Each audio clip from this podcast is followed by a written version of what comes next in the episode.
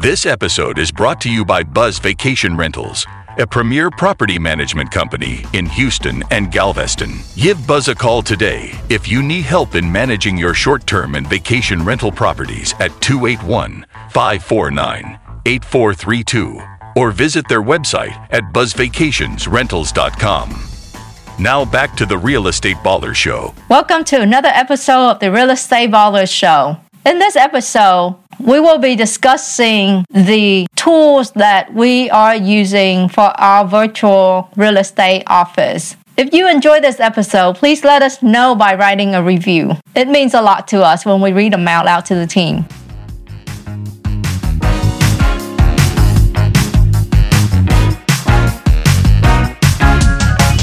You are listening to the Real Estate Baller Show. I'm your host, Vee Lee. This is the show where I interview upcomers, doers, and ballers of the real estate investing world. I want to bring you real life lessons and takeaways so that you can make smarter decisions about investing in real estate and accelerating your real estate businesses. The purpose is to help you to reach your financial freedom in real estate investing faster. Okay, so the first tool is Google Workspace. How do we use Google Workspace? Well, we uh, have emails, and so that each team member would have an email like v at myworkspace.com. And then from the email, each will have access to the Google Chat option, the video conferencing uh, via Google Meet. The most important thing for us in the Google workspace is that we use the cloud storage. And google has an option where you can download the drive so that it become a drive on your computer. And it also allow us to make sure that like v if i go on to access a file someone else somewhere else can open the same file but only one of us can edit at the same time. So that's how we use our google workspace. Slack so the next tool that we use is Slack. So think of Slack like your virtual office space. So how we connect everybody together. Like I can sit here and yell across the hall via a Slack message to my team. And it's like how you can chat in your office except that it's online and you can go from anywhere. Slack has a desktop web options and also has an app. So we love Slack and we slack all day. Like what you hear so far? Make sure you never miss another show by clicking the subscribe button now. This podcast is made possible by listener like you. Thank you for your support. Now, back to the show. Okay, so now we talk about a phone. Well, you could use your cell phone, but the thing with cell phone is it come directly to you, right? So in our early days, we used Google Voice because it was free. So everyone in the team would create a, a Gmail account, and then from that Gmail account, we can get a Google Voice number. As the team evolve and grow, and we need something more reliable and dependable, then we have a central line. We use service like RingCentral. So that way, when the phone ring, multiple people can answer the phone. There are other services like eVoice, Grasshopper. There's a lot of different services that allow you to have a voice over IP phone or a soft phone. There's so many names, right? Basically, it's a virtual phone that when the phone rings, you can direct it to the party that responsible party to answer that call for you. So phone is necessary and I love phone with ability to text message as well. So that's one of the reasons why we still have some of our Google Voice number that we use nowadays. We have one RingCentral main account, but we still use a lot of the Google Voice number.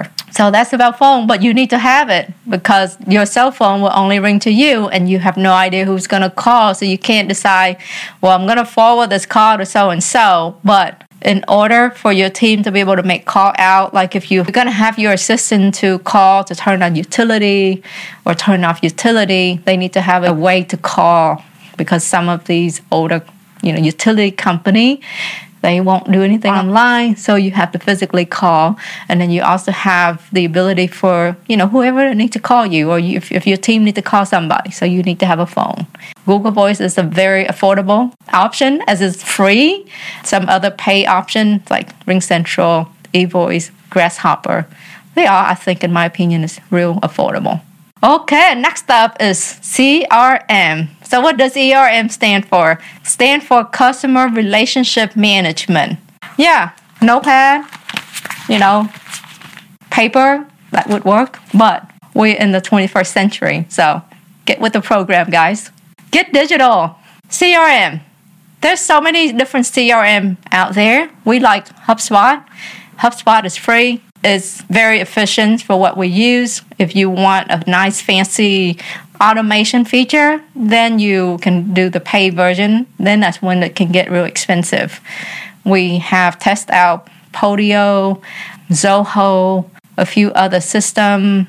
It's been a while, but uh, we ended up with HubSpot because the free feature, or even if you do one step up, uh, somewhere about $50 a month feature, it is still a very powerful tool to help you to organize your contact, your seller, your buyer, your agents, other contact relationship that you have.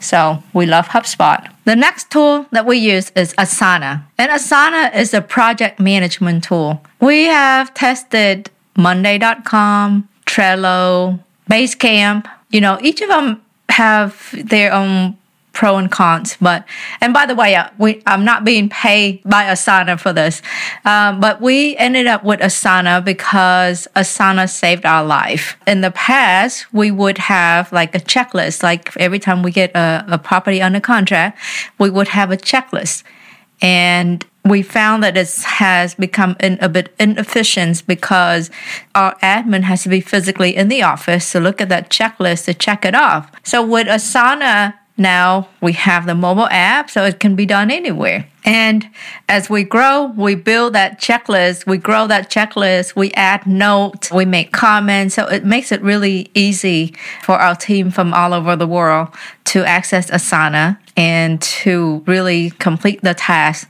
to expectations. So we use Asana for the repetitive task that we do, like earlier in the example of a property. Every time we close on a property, it's the same process until we get it sold or rented.